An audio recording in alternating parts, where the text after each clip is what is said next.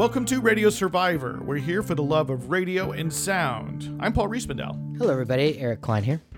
And today uh, we're going to jump in and talk a little bit about network neutrality, the open internet, the rules which were once in place just a few years ago, beginning in 2015, to guarantee that all of us could get the content equally on the internet, that our internet provider could not unfairly throttle or block what we receive, meaning they couldn't decide that one day you can get Netflix and the next day you can't. Or maybe more importantly, one day you can get Netflix and the other day you can't get some new upstart company trying to challenge the Netflix throne and provide independent content to you and say, well, we're going to charge them more to reach you than we charge Netflix, and therefore uh, you you you can't get it as easily. That's the kind of rules preventing that that were in place beginning in 2015, uh, put in place by the Obama era FCC.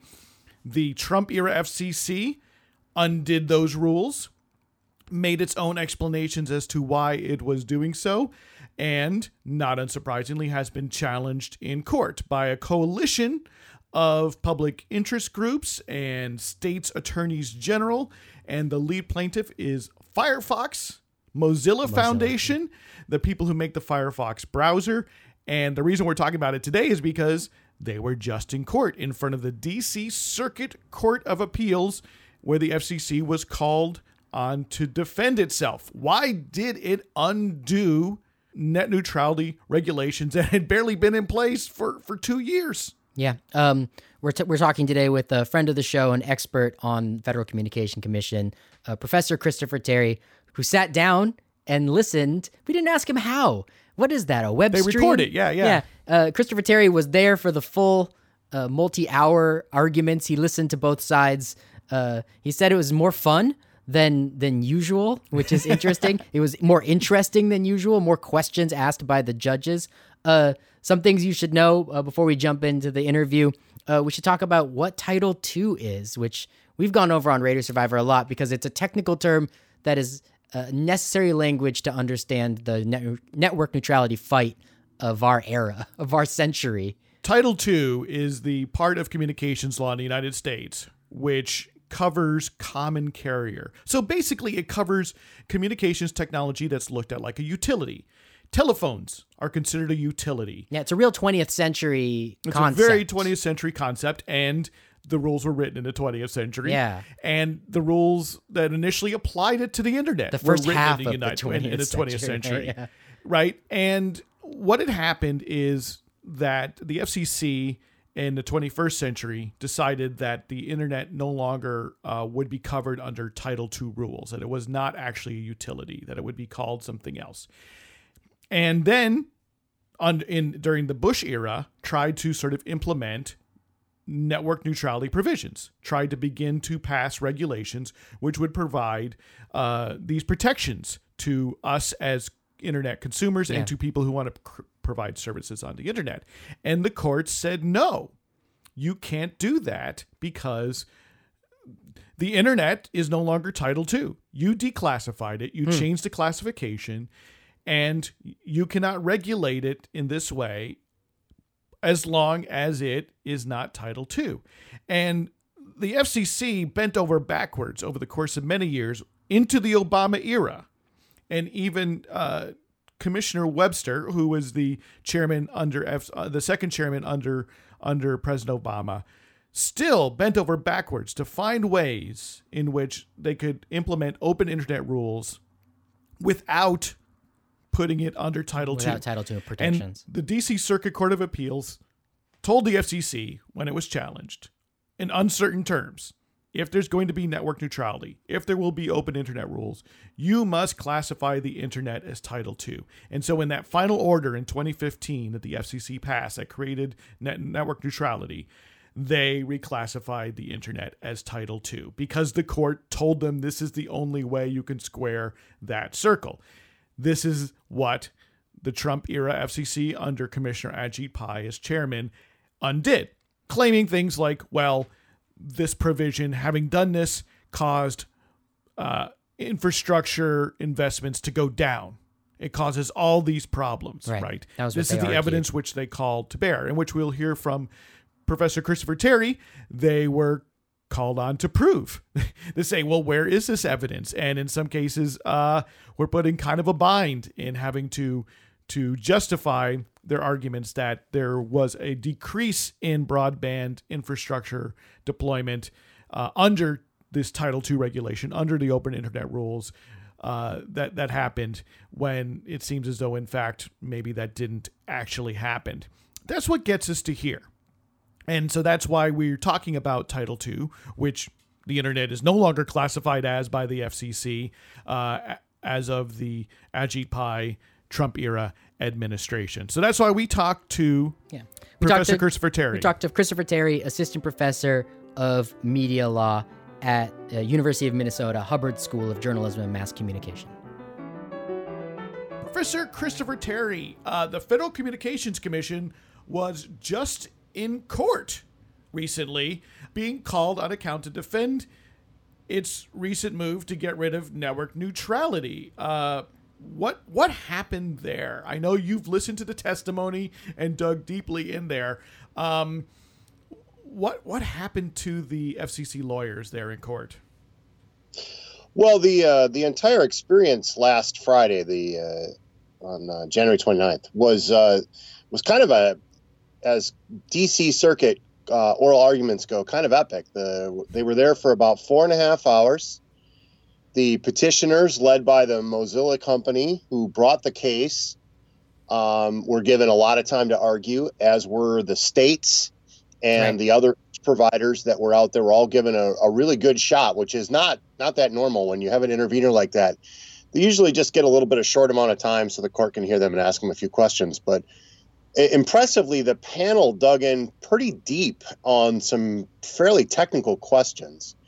And um, while it didn't go real well for the FCC lawyers, I thought the court was fair to both sides and asked some really tough questions about both uh, about both sides' positions.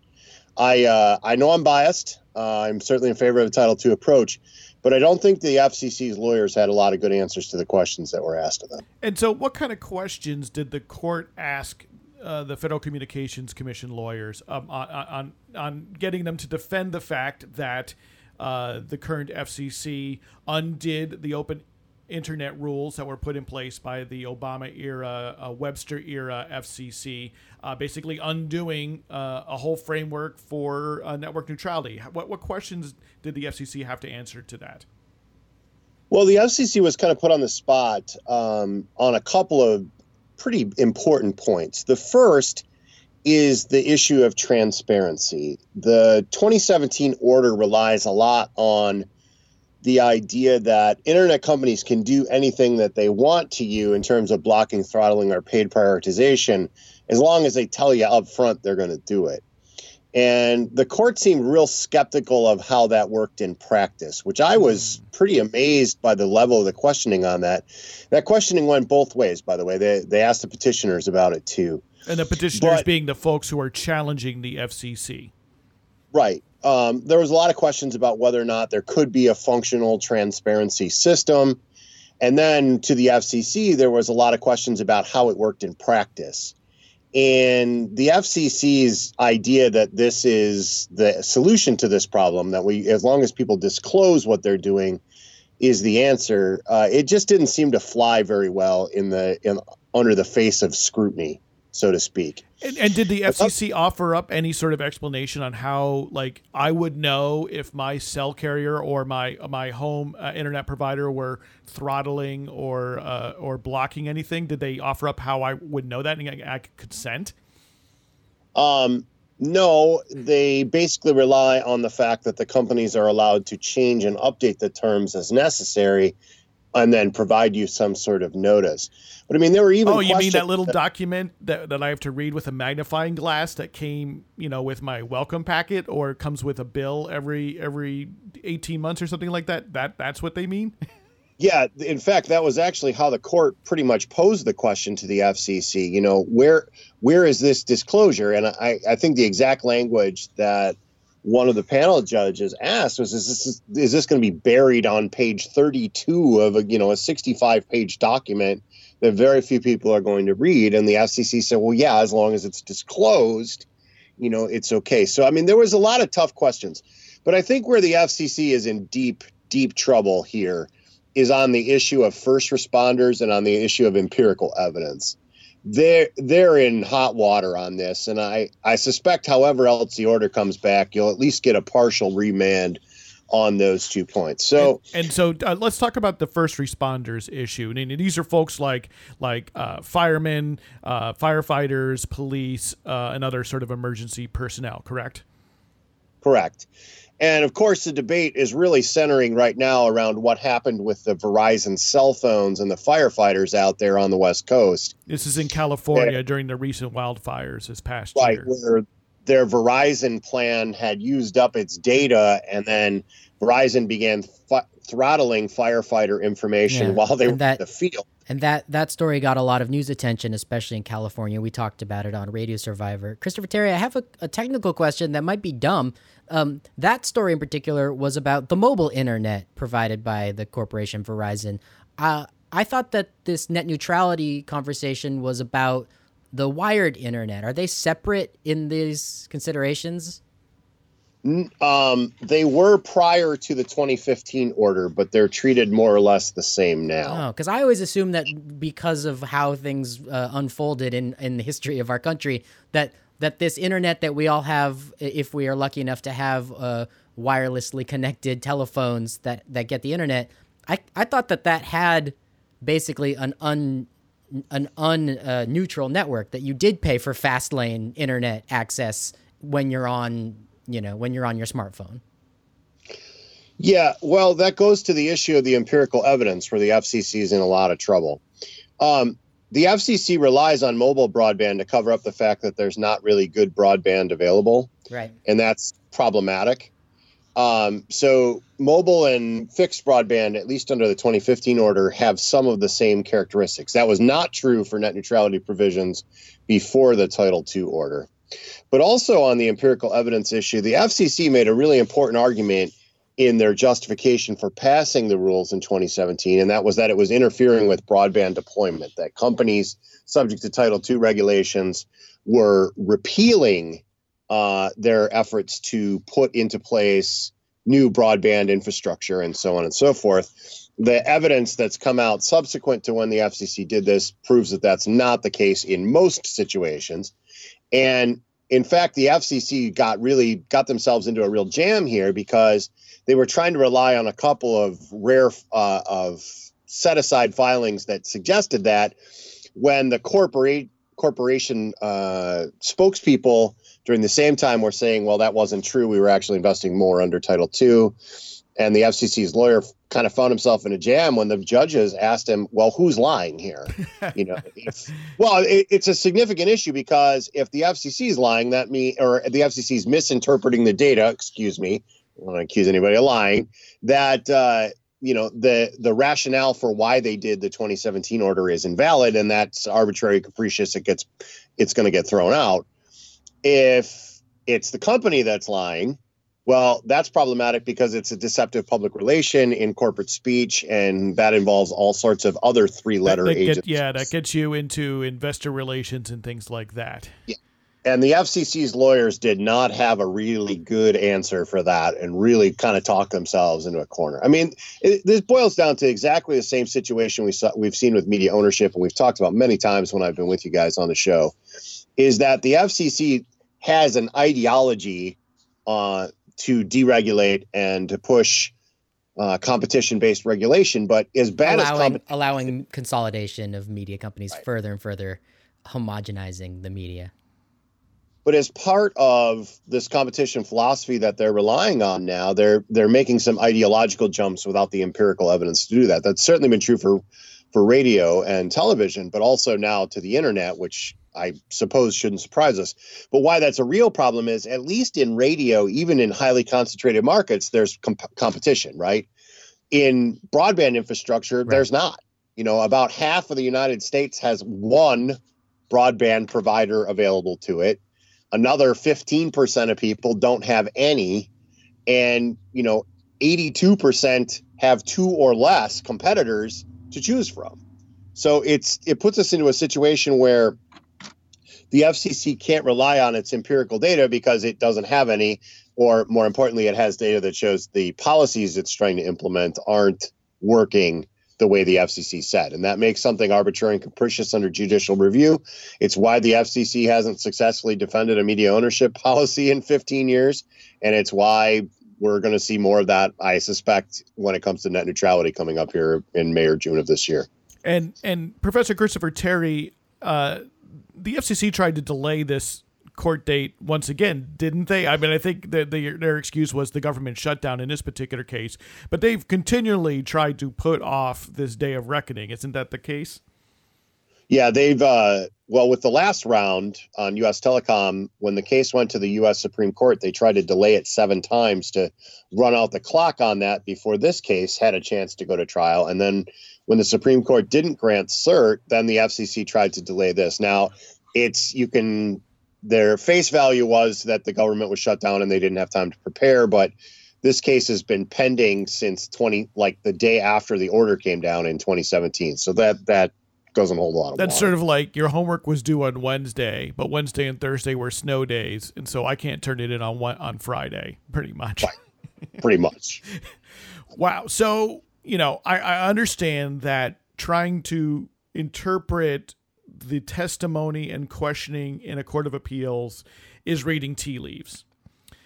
But I'm going to ask you to put on your uh, your your fortune teller's hat, Professor Terry, and and and because you've you've looked at a lot of these proceedings, you've looked at a lot of court and listened to a lot of court testimony. Uh, you are a very informed person and a studied person in this area what's the sense you're getting here? What what do you think are some possible outcomes from this from the Court of Appeals in in listening to the challenge of the FCC getting rid of net neutrality?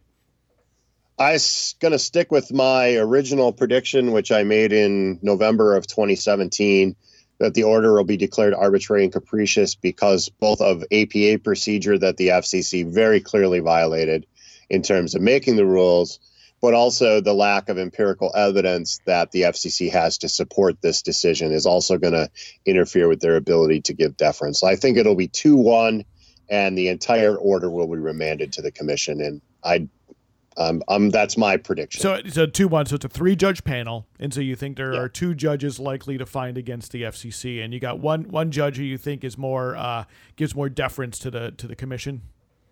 Um, yeah, I think Judge Williams will. Uh, he's sort of notorious for agency deference as sort of his forward position, and his questioning re- sort of reflected that during the uh, oral arguments last week. So I wouldn't be surprised. I, I could see a two-one with a dissenting in part and a uh, concurring in part, depending on who writes the decision.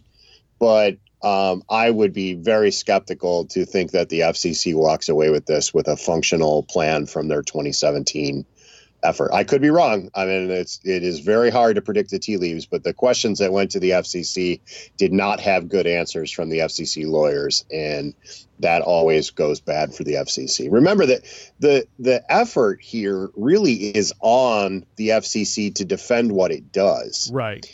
The and that's not by design. It's not easy for an administrative agency to defend rules that it makes one way or the other. Ah. It's why the FCC lost in the Comcast and Verizon decisions on earlier efforts on net neutrality because it didn't do what it was supposed to do or didn't do what it was supposed to do in the way it was supposed to do it. So even in a even in a normal situation where the FCC isn't acting against itself, nor uh, trying to operate in a situation in which the evidence is a little shaky. It's hard for the agency to actually come up with a rule that withstands judicial scrutiny. It's, it's not as hard as it used to be, but it, it's still very difficult for an agency to defend it. It's got to be on really solid ground to do so. Right. Because in this particular case, the FCC is defending the fact that it overturned. Uh, an order that was, you know, the, the ink was barely dry yeah. on it. Well, because we have we have uh, the FCC, with the head appointed by uh, Republican Donald Trump, overturned the ruling of the FCC with the head appointed by Democrat Barack Obama. Yeah, uh, putting in place network neutrality, open internet rules, uh, which they had done already in response to previous interactions with the court, in which the court had told them, given them basically an instruction manual. You, you can put in place you know neutral network rules if you declare that the internet is is a is a basically common carrier Title II, A utility. and that's the only way that you can do it. like so a the FCC like the phone lines. and it like took the- lots of push and shove, and the FCC finally did it back in 2015. What else is a title two? Can you answer that in in ten Just uh, a traditional phone line or interstate communication networks are all Title II. But do the, do the- young you people even know what phone lines are anymore, though? not in the traditional Yeah. way? You guys bring up the most important point in U.S. Telecom, which is the case that challenged the Title II rules. The courts upheld the FCC's action there, not once, not twice, but three times on review. And the FCC's centerpiece argument for the 2017 decision is that they don't have the authority to inf- enforce those rules. And the court said So- they do. the, not not once, not twice, but, But three, three times. And that that's I mean, I don't for all the discussion that there's been of this over the last 10 days and even this past week in Congress with the hearing that uh, the Commerce Committee had, there's not uh, not been a lot of discussion of that point. Is that the FCC is now arguing something that the courts have told it three times is is true that it FCC says we don't have the authority to enforce Title II rules. Well, the court disagreed with that in U.S. Telecom three times, and also told the FCC that Title II was the way to do this back in the Verizon decision. And this So is the same DC Circuit Court. hold a lot. Yeah, Right. it's the same court, right? Yeah, so, so they, they have a memory. They remember what they did. yeah, and uh, to be fair, there wasn't a lot of discussion of that point in the orals. Uh-huh. Um, I think that's uh, it came up, it was discussed, but the the discussion centered around the FCC saying that we believe currently we do not have the authority to do that. So I suspect that that's going to play a really important role in the ultimate outcome here, because it's very hard to make that argument, especially because it's not that old of law, right? The decision in the of the Supreme Court not to grant certain U.S. Telecom happened, uh, you know, late in December of 2017. So it's not, uh, you know, it's not not that old. It's, Yeah. uh, I mean, it well, 2018. Excuse me, it was late in 2018 that the FCC uh, was told by the Supreme Court basically, we agree with the lower court here, and there's no point in discussing this. You have the authority to do this. So. Professor Christopher Terry, I under as I understand this situation, the reason why network neutrality is being uh, decided now in the courts and why the FCC comes, you know, makes these contradictory decisions depending on who's in charge. It's all because Congress hasn't acted, right? We haven't had legislation to uh, to put network neutrality into law, which wouldn't. I mean, that would be easier, I guess, than what's going on. Well, if Congress directed the agency to act one way or the other, that would dictate what the FCC is allowed to do. Right now, the FCC is operating the internet regulation that it engages in as if it were 1996. Right. And has Part of why we're talking about Title II is that Title II is a traditional old full line, which is how in 1996 they envisioned the internet because that's what the internet was in 1996. And I mean, is it like what are the chances of uh, of laws being passed, sort of moving us past this weird? I mean, we're we're sort of stuck in time. We, you know, here on Radio Survivor, Christopher Terry, we have you on. We talk about where network neutrality is going, and it's stuck. It's stuck in the courts, and I'm wondering if there's ever like An escape valve? yeah, legislatively, like could uh, this new Democrat-controlled Congress care about Well, this they're not. issue? It's not a Democratic. right, the the House, the House controlled. Uh, The, there were uh, there were three bills discussed yesterday. They're all Republican bills, Mhm. um, and uh, lots of the states have passed net neutrality Right. bills. The whether or not the states are allowed to do that will be part of the uh, decision in Mozilla. The FCC The is case saying that was they just heard. yeah. yeah, the FCC is saying we have the right to override state state law, but we don't have any authority to enforce net neutrality. That's a fairly contradictory posi- position. But I mean, the, the states are picking up the slack while the feds are fighting over this. Right. But Tell us the about answer to this problem has always been for Congress to get together and tell the FCC one way or the other what it wants it to do. right. Tell us a little bit about. I know that there's something interesting happening in in your home state of Minnesota. Yes, there's a bill that's been introduced in the state of Minnesota that uh, would make it illegal for the state to do business with an internet service provider that uh, engages in the one of the three primary uh, net neutrality issues that of uh, net neutrality in terms of blocking, throttling, or paid prioritization. Right. Uh, the bill itself has some language in it that, that was obviously borrowed from an earlier net neutrality provision, the 2011 uh, provision, but the Minnesota state legislature is actually supposed to pick that one up. It's a it's a reasonable bill. It it uh, I, it isn't worded the way I would have worded it had I written it, but uh, they have I'm not quite that popular yet, I guess. And um, but uh, it's it's the model bill that's starting to float around in lots of state legislatures. In fact, Minnesota was one of the 22 states that sued the FCC over the 2017 rules. So right here in my backyard, it's gotten uh, the issue certainly hasn't died, and we're in Comcast uh, Centerland. So It could have been Minnesota versus FCC instead of Mozilla versus FCC. yeah, we uh, the state Minnesota. Uh, Lori Swanson signed on uh, after some of the other states brought the suit. Mozilla got to be the lead plaintiff in the case because they were the first ones to sue the FCC and DC Circuit. So, but uh, Minnesota is definitely a party to the case. And so now we are waiting for the DC Circuit of Appeals to release uh, its judgment on this case, Mozilla v. FCC, on network neutrality. Do you have any sense of what our timeline is there? I would think uh, late May or early June would be uh, the most likely time. It could be quicker than that. I suspect that will not be the case. But uh, uh, the DC Circuit releases opinions on Tuesdays and Fridays, and I guarantee I'll be checking every Tuesday and Friday to see if there's an opinion on it. So And, if, and if they decide against over. the. Sorry, go ahead. I was going to say it's not over, and it's likely to eventually end up in the Supreme Court before it's said and done. Right. So if if the uh, DC Circuit Court of Appeals decides against the FCC and its repeal of network neutrality, obviously the uh, the FCC then can appeal that decision to the full circuit, right, which is the full panel Yeah. of judges, more than three. And if they continue to decide against the FCC, they can appeal to the Supreme Court. Wow. So we currently we, there's no way to predict which Supreme Court they'll be appealing to. I mean, the U.S. Supreme Court, but what is Yes. the makeup Oh, of yes. said court, and Well, how friendly is it to corporate business interests? importantly, you don't want the case to go to the Supreme Court because it's likely to end in a 4 4 tie. Um, because Justice Kavanaugh wrote a dissenting opinion in the earlier net neutrality case, he's probably going to have to recuse himself when the case goes up to the case. Oh, he wrote a Supreme dissenting opinion when he was before he was on the Supreme Court. Right. When he was on the DC Circuit, he wrote a dissenting opinion in the en banc decision. Got it. uh, full panel decision in U.S. Telecom, and you can bet, you know, you can bet that either side is going to be reluctant to have him involved uh, because of that. Buckle up.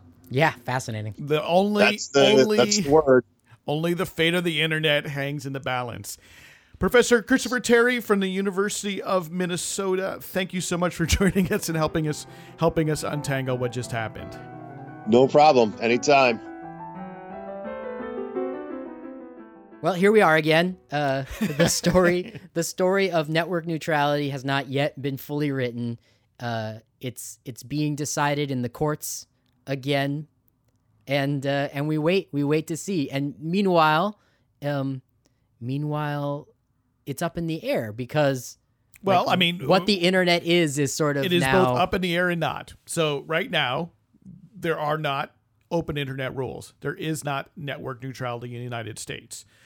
Of course, anyone who might uh, have plans around what they might do under the new set of rules would probably wait to implement it be- because you don't want to all of a sudden have to reverse course or accidentally see your actions used against you in court. So it does really Or put even- everybody in or, a waiting or period. even create a giant news story that sort of moves politicians to act. right. Yeah, So everyone's sort of waiting with bated breath. But uh, you know, I wanted to I like to mention why we care here at Radio Survivor. You know, this is a show What ostensibly is network neutrality? It's we, in 2019. You don't have to define it the same way you had to in 2012 for most audiences, but it's still there's always uh, Well, but I, I think it's saying why we care, right? Because Yeah. we care about uh, grassroots communication.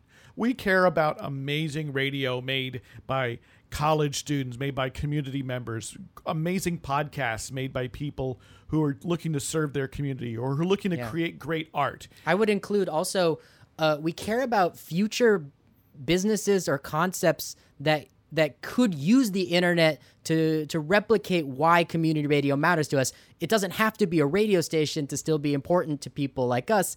It's you know groups of people could get together and create community media using the internet tools that are available, and network neutrality uh, would make that possible. And, So much and a of- lack of it might destroy the possibility. Yeah, so much of the growth of the internet as a medium, as a, as a medium for mass media, is built on this idea that it, in some ways, flattened down, democratized right. yours and my access to an audience. especially compared to what came before it with Right. you know t- television screens even print media and the radio There was a lot more of a, of- narrow beam Because it required either tons of capital investment or it required getting a license. Right. A license which, by its very nature, was hard to get, which, which was not freely available to just anyone who'd like to have one. And while on the internet it may still be difficult to reach millions of people, Right. the fact that you can reach hundreds or thousands of people with your podcast, even, is sort of revolutionary And- if we compare it to, say, 1989. Uh, and what's yeah i mean it's fun to talk about on radio survivor what a podcast is when only five people listen to it compared to five million. Mm-hmm. if do do five million people listen to any podcasts yet in Yes. Eh, cool i didn't mean to just throw that Like fact cereal. out yeah so and yet what's amazing about the internet is that even humble podcasts uh, can go big overnight because there's no other barrier in their way, Yeah. right? I mean, the we- only barrier is people knowing about it and Right. wanting to We- listen to it, not their ability to actually access it. we talk about Netflix a lot when we're trying to grasp at stories to explain network neutrality, and there's a lot of reasons. One is that Net- Netflix has, in fact, uh, been targeted by the internet service providers to uh, to pony up and an extra chunk of Netflix change. has made specific deals with these internet Yeah. providers so that they're not caught uh, back on their heels. But what's fun about Netflix, also as an example, is just that um, I don't, I can't remember now when Netflix was born, but there was a time about uh, 15 years ago where it was just a twinkle in someone's eye. well, when it was just mailing DVDs Yeah, through the mail, and because the internet was what it was, this um, one idea was allowed the room because they flourish. because you know while certainly they uh, Netflix had to invest in the in the power to deliver Yeah. this media over the internet what they didn't have to do was to pay an additional toll Yeah. to every single internet provider because you as an internet customer were already paying for that access right the idea is that everyone's already paid there should be no additional tolls on the in between Yeah, and that openness is what allows uh, independent companies or new companies to do these types of things instead of waiting for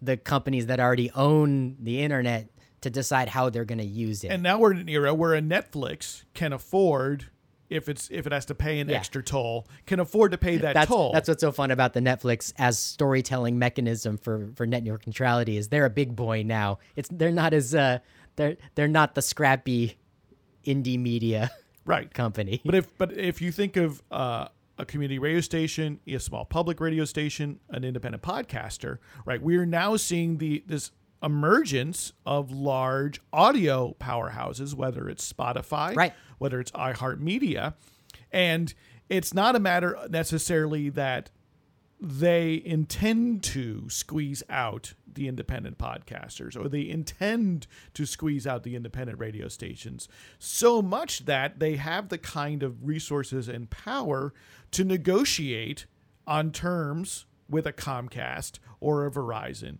or an AT&T where small players do not have that option. And so if they get priority to reach especially your mobile phone right. Where maybe you aren't charged the bandwidth, so maybe it doesn't count against your plan. Who are you going to choose? The the the player that's on the, the station that's on the iHeart app, or the one where you know every megabit every every megabyte is dear, right? And these are the kind of decisions that that that that, that happen in an unneutral network, and that's why we care about Yeah. You know, not in both the, the, the community radio station, the college station, uh, the independent podcaster, the independent video maker, as well as maybe that next startup that is looking to create a new un, unthought of yet channel of of wonderful amazing entertainment information journalism on the internet we want that to still be possible and that's why we care about network neutrality It's so funny because in um in some ways, for the last fifteen or twenty years, you have to be a futurist to care about network neutrality. and But- now you have to be a presentist But yeah, but now we've seen a lot of examples. Uh, I I had the opportunity as a reporter for KPFA to attend uh, an FCC meeting under the Obama era, where where evidence was presented that that throttling, the blocking of certain websites had taken place.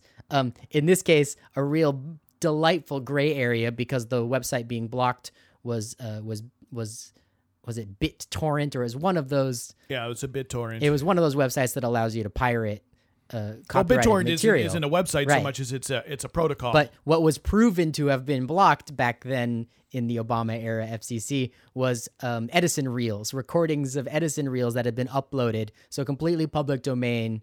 historical. Yeah, historically uh, relevant, uh, cool stuff. And uh, can't remember which web provider. Uh, it was it was throttled, and there was proof. The fascinating part about this ancient history is that uh, it had to be proven by an activist scientist. It was not something that was being readily uh, admitted by the company doing the throttling. because you don't always know why you can't get something, right? Yeah. Websites go down, your local service goes down, all sorts of things can happen. And to figure out that it's happening because it's being actively blocked or throttled versus just, you know, every day something happened Right. uh, takes persistence and takes a certain sort of investigatory impulse and the tools and the knowledge to yeah, do that I- investigation. I, I remember that gentleman's name. I'll figure it out. I'll, I'll look it up. But uh, the guy that did the the proving uh, there for the FCC, so that they had evidence.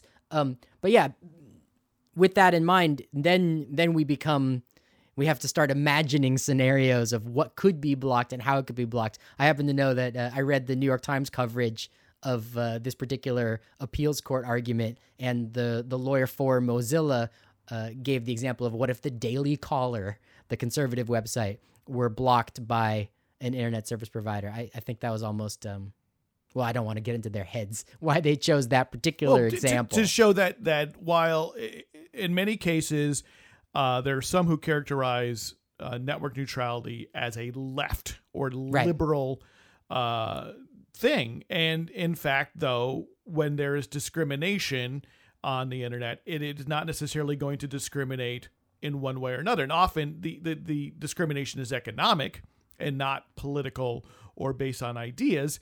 And so it could impact any number of different uh, websites or platforms, regardless of ideology, and more based upon their ability to pay the piper. I think the important thing to note is that it's also a um, it's all network neutrality is also an issue of the potential for political censorship or other censorship of ideas.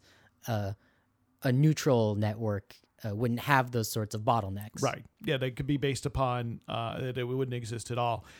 You're listening to Radio Survivor. We're here for the love of radio and sound.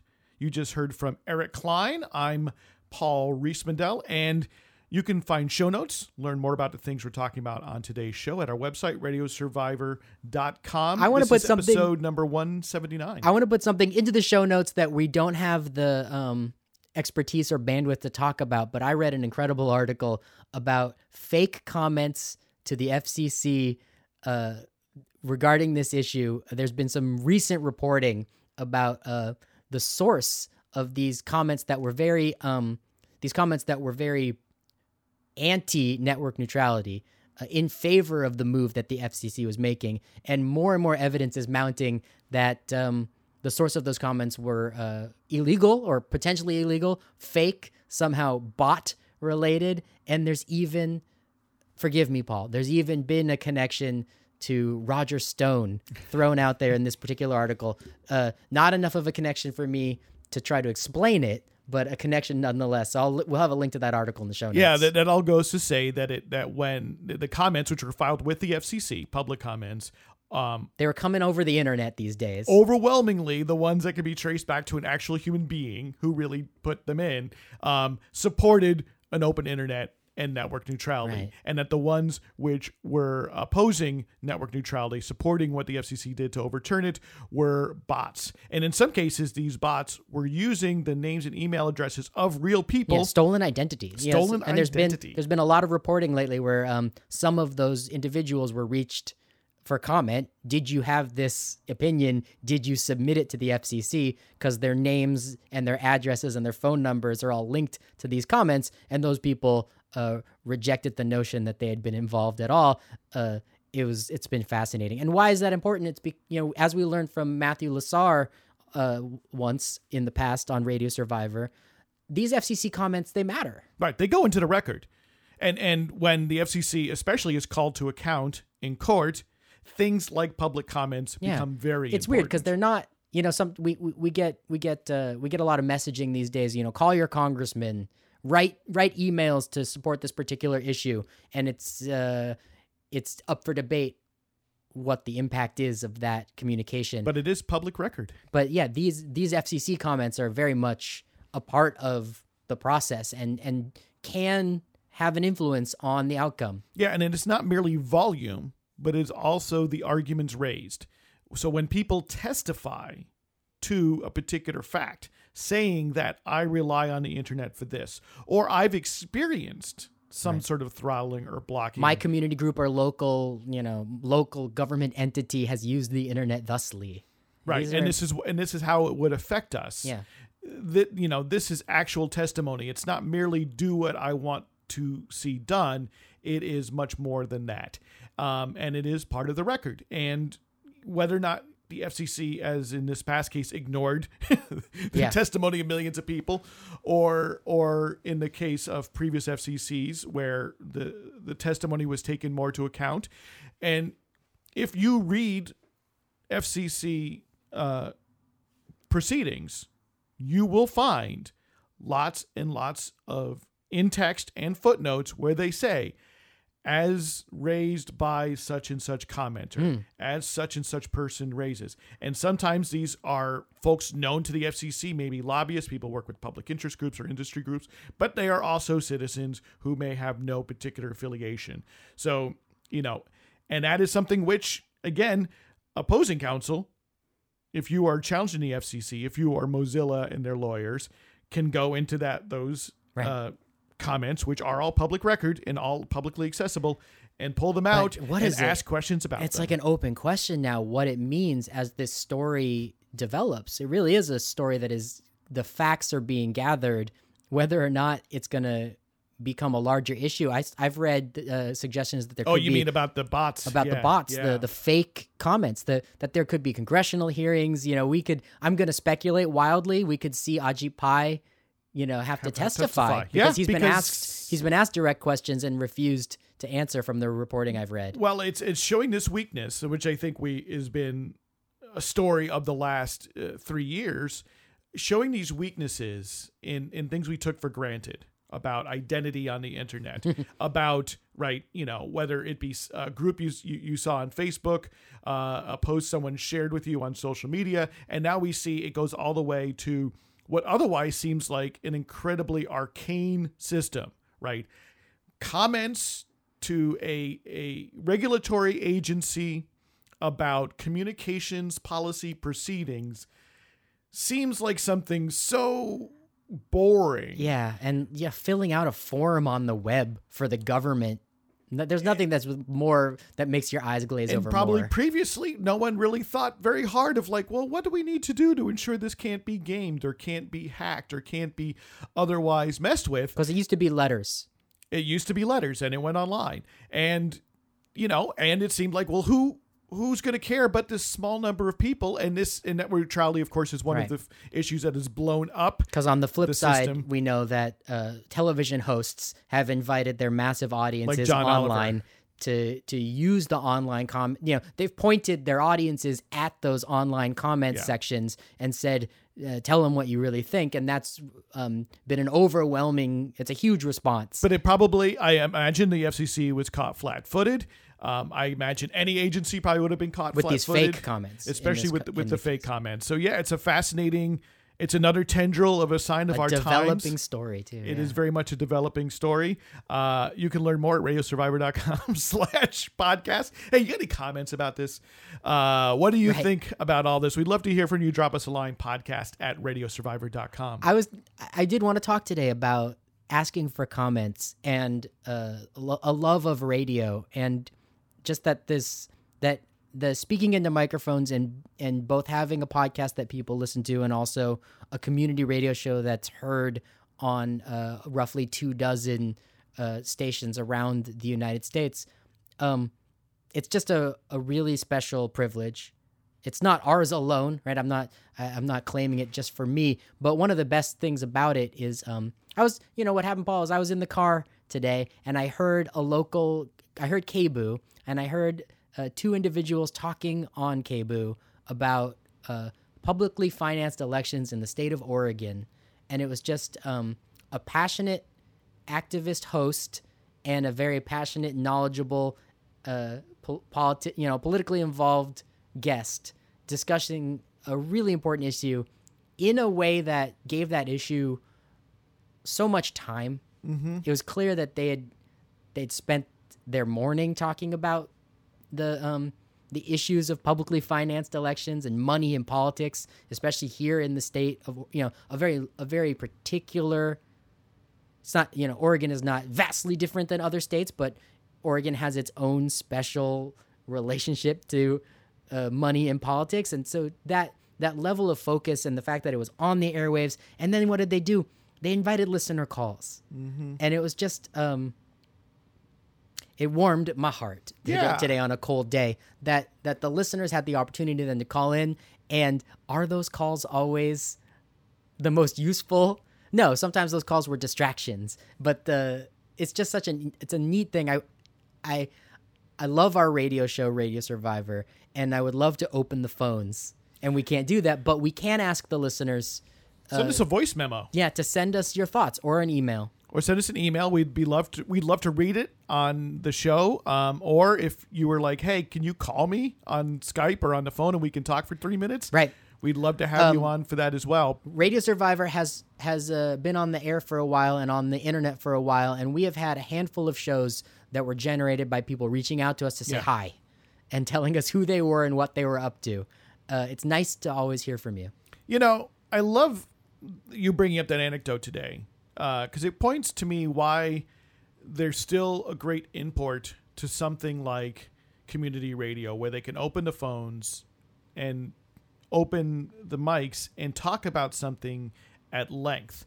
It's a rare form of radio, and, and Yeah. it still exists on. You know, there are public radio stations around the country that produce locally, local public affairs programs Right. where they can take a half hour, an hour, and open the phones. Because on a national show, the, problem is you you've got you know as a caller you're competing with with hundreds of people trying to call in. Yeah. right there, and and so there's just a it, it's it's not the it's not the It's fault extremely of, it's extremely rare now that a call-in show that's national is legitimately even a call-in show.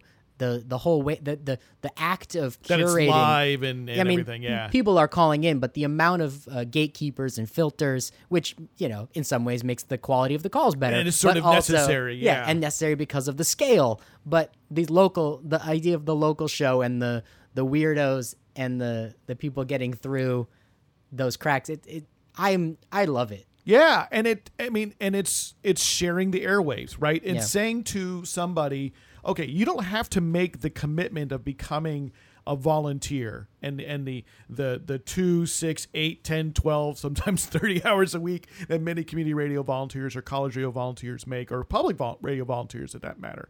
You don't have to make that commitment but you can have this little piece of airtime through the simple act of dialing the phone And sometimes you get to, I mean, I've heard great shows where that's the opportunity for the caller to ask a question of their elected official, their local Yeah. congressperson, or the mayor, or a city council person. Uh, it's wonderful. I also, uh, you were listen- you're talking about these um, community radio programs that give people an opportunity to actually breathe and tell complicated stories and you know explain the issues and that's also something that i think we both agree is what makes many podcasts uh, very valuable. Yeah, but you bringing up that point of callers, right, reminds me of the fact of by comparison through through both happenstance and real structural barriers, podcasts are still very one way. Yeah. You know, and, and, and even if you compare it to like say YouTube, because YouTube is just one platform, right? It's it's it's monolithic. It's it's it's it's a monopoly, right? If you're a YouTuber and you make YouTube videos, this is where your videos are, and there's a comment section, right? And and while people can't quite be in your video, with very active channels, you see lots of threads that go on. Yeah. You can see, and, and not just, and they're not all just uh, 13 year old, you know, kind of uh, level of humor. You could see some very productive threads where people really are discussing at length. I think the majority there. of terrible comments are, are not 13 year olds. I've met very, very Yeah, many nice 13 year olds. Yeah, 13 year old mentality yeah, wrapped up in a 27 year again, old or 47 year old Again, body. I think the worst the worst commenters are probably uh, well, I don't want to put an age on it, but but let's just say that there's some old people enough to that- drink and drive. yeah, there's some there's some people that are old enough to be grandparents that shouldn't be allowed to to True. comment on but, the internet. You know, there is that back and forth. And with podcasting, I mean, the great part of it is there is no one monolithic platform, right? Right. That the podcast can be had in a variety of different software applications, a variety of different platforms, or right in your web browser. But it means that there's no kind of unified place for that conversation.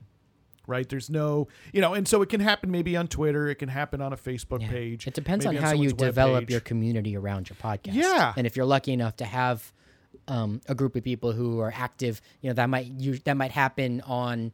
It could happen on a lot of different channels. I'm imagining Facebook groups and for some, podcasts. some now use Discord, which is not now. something that we've tried yet. I know that, um, I, for I know people who do Discord. Uh, yeah and and or slack is Yeah. often i know that there are networks that use slack so there's these other parallels which which i think is great and yet there's something distinctly different about hello caller you're on the air Yeah, well, especially for a local radio.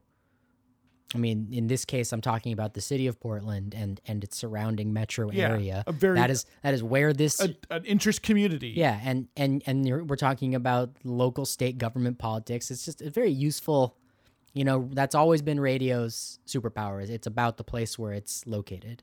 well you know i think that dovetails very nicely with world radio day which is february 13th the the theme is dialogue tolerance and peace. And one of the key components of that is promoting dialogue and participation right? And so uh folks behind this include uh, amarc which is the global community radio system as well as unesco our supporters of world radio day. We don't hear much about it in the united states uh, but it, it tends to be heard about globally. Um, but they say about this UNESCO says broadcasts provide a platform for dialogue and democratic debate over issues such as migration or violence against women can help to raise awareness amongst listeners and inspire understanding for new perspectives and paving the way for positive action. And I think that's why AMARC, the Global Community Radio Organization, is involved because they see how community radio in particular, and it's not as if commercial radio, public radio, or, or other sorts of radio can't do this, but time and again, when it comes to opening those phones and a very open door policy, inviting in lo- you know all sorts of local representatives to talk for not just two or three minutes or or, or, or a soundbite during a quick uh, package during the top of the hour news. It's it's community radio that is doing that. Um, and often now you can, if you miss it on the air for so many community radio stations, you can catch it again on demand or as a podcast, which is a wonderful thing, which I think further opens it up, even though the dialogue often is Right. happening right there on air. And so, you know, that's this week. And I think, you know, I just want to make sure folks know about it, know that there is um, a global vision for radio and it's used in so many different places that uh, in so many different ways and and that our vision my vision here as somebody you know born in the united states uh, growing up in north america is one particular vision of what radio can be but there are many visions all over the world where radio is knit into Yeah. the fabric of, of civil discourse civil society and everyday life um, and it's something we definitely want to explore more here on Radio Survivor. We, we We've- do try to get around. We've done it before, and we'll do it again. Yes. We will talk to people who make radio outside of the United States. or on- and who've studied it Yeah. and, and know so much more than we do. There's so much to learn and it helps us to kind of reflect. And if you are somebody who makes radio, who makes podcasts, who makes media of other kinds, maybe there are things to learn or alliances and uh, cooperatives to to be formed. So February 13th, we want to say happy World Radio Happy Day. World Radio Day, everybody. Yeah, we talked about a lot of uh, interesting stuff and links. There's it's all up in the show notes today at radiosurvivor.com for episode number I think it's 180. Wow. We're closing in yeah. on 200. It's going to be a special day because for whatever reason, century marks are I- interesting I and think exciting. I think episode 169 was pretty cool because that's 13 squared. I liked that episode. Great. you'll just you should go back and listen that. to, to Yeah. episode number 169. Thanks for spending another hour with us. See you next week, everyone. Can we cut a quick uh, stiffer Patreon pitch for the uh, Yeah. for the Can we, podcast can we just talk about Spotify buying Gimlet, or do you need to keep Oh. your mouth shut? Uh, I can I, I can say something. You want to do this as like a bonus episode? You mean? I want, yeah, I just want to talk about it with you. but right? yeah, Yeah, yeah. I, I mean, I can I can say what I can't say. Listeners, I have to jump in here uh, at the end of the podcast to say hello. Thank you so much for listening to the whole podcast. Uh, coming up, well, what was uh, what was happening there is that Paul and I were launching into a bonus episode of the podcast where we discuss the big news in podcasting that broke um, earlier in the week. That uh, Spotify, Spotify, as you know, internet radio giant Spotify, web radio giant Spotify, if you can call it that, uh, purchased Gimlet Media, which uh, is a relatively small compared to Spotify, a podcasting company. Um, really exciting news, really interesting news. It depends uh, where you come down, uh, how you feel about it all. And Paul and I had a great conversation about it. I really enjoyed it. You know, Paul Riismandel is a podcasting insider and an outsider. I'm a podcasting insider and an outsider. And so we each had our own uh, set of um, uh, opinions. I, I kind of grilled Paul because uh, he definitely has been um, tracking, you know, the growth of the industry of podcasting, um, both as his uh, uh, day job there. Know, he works for um, Stitcher and Midroll, but also prior to working for you know his the reason he was hired by Stitcher and Midroll is because of his interest um, and uh, fact based, information based interest in the growth of podcasting and where it was all heading, and um, I really enjoyed the conversation. So we're making that available this half hour episode where we discuss the big news of the week in podcasting. Uh, just for Patreon supporters, and you can find out more at www.patreon.com slash radio survivor or uh, on the show notes for today's episode, episode 180 on radiosurvivor.com. And uh, I should say, if you're not familiar with how Patreon functions, or at least how our Patreon is functioning, we're only we're asking for a dollar, a dollar a month uh, to have access to this bonus content. Um, so basically, like a tip in the tip jar for your podcasting family. This half hour episode where we discuss the big news of the week in podcasting, it's not in the main part of the uh, episode, and I'm actually really happy about that. It's kind of it, it's nice to uh, to have uh, something that's for the radio audience, a general interest. You know, every talking about um, these big ideas around community radio and the media, but then it's also really fun to sort of go deep into the weeds just for a web only audience. And Paul and I have done this a number of times recently. Um, and I'd love for you to check out the work. You know, we had an episode two episodes ago, two weeks ago, where we, I hope you listened to the version that aired.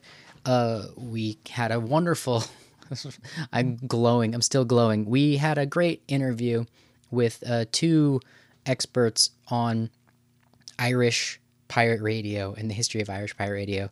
And the original interview was well over an hour, 88 minutes, I believe, if, if I'm not mistaken. And I had to cut that down. I cut about a half an hour of it out. I added in a lot of archival tape to make that episode, that 59 minutes of radio, really glow. But there's a soft spot in my heart for that unedited version, especially because, again, just deep into the weeds. We talked about um, the engineers and the unique, uh, like uh, D- DIY, uh, 1970s, 1980s DIY ethic of the of the radio engineers in Ireland, the pirates who were working um, really just like at the edge of what was possible and and just doing it in a real uh, dare I say like a steampunk ethos because that's that's where I that's what I know. I've never I've never set up my own radio station in the 80s, uh, including uh, getting burned. How much it hurts. Although I think that did make the cut in the radio episode. But we, we there was more content about um, you know, basically Paul Riismandel asked a follow-up question of our guests so they could just talk more about meeting these engineers and talking to these engineers. And that follow up question um, hit the cutting room floor for, for the radio edit, but it's back in there for the web only Patreon edit, as well as a um, an admission right at the end that we had never heard the word radio anorak before. So we got a little uh, etymology lesson from our guests about where where the word radio anorak is comes from. And then also uh, last week we had bonus content, uh, Patreon only bonus content where our guest um, Jacob Jacob Chopin, I hope that's his name. I hope that's your name, Jacob. Uh, Jacob was joining us because we were uh, objectifying him for being born in the 90s and to tell us about CDs, um, which was super fun. But it turned out that Jacob's real value as a guest on Radio Survivor was his um, intense uh, expertise with uh, the cutting edge radio engineering and web streaming world. Again, so in the weeds. Definitely not how I want to structure a radio show for a general audience of radio listeners. But it was a really fun conversation. Basically, Paul, who used to be in that industry, of um, making web streams work early in the days of the internets. Um, not that early, but early enough that it was harder uh, to obtain quality streams. Paul had a lot of fun questions. I was a fly on the wall uh, where Jacob explained how some amazing uh, live broadcasts were were accomplished. You know, because KDVS, no, that's Davis. Um, KFJC, that's the one, the one that Jennifer Waits works at uh, as a radio DJ and where Jacob worked. Uh, KFJC has done some just world class live musical broadcasts, uh, world class, and from around the world, from Iceland and from I don't want to name any other countries and get it wrong, but they they've streamed those over the webs and um, just the nuts and bolts facts of how the technicians of radio accomplished that was something that Paul really focused on there with Jacob in the in the bonus content that's available to all of our Patreon uh, subscribers. That's patreon.com slash radio survivor. You can find a link or more information at, at uh, radiosurvivor.com for today's episode, episode 180. So thank you so much uh, for listening to me uh, here at the end of today's episode. Um, it's a real pleasure and a privilege to bring you Radio Survivor. We love giving Radio Survivor away for free, and we hope that some of you out there who who uh, listen to this podcast and value the podcast are also um, capable, available, have the privilege to to share with us some of your money so that we can uh, do more. Uh, that's my that's my pitch, and I thank you so much for checking us out. Goodbye, everybody.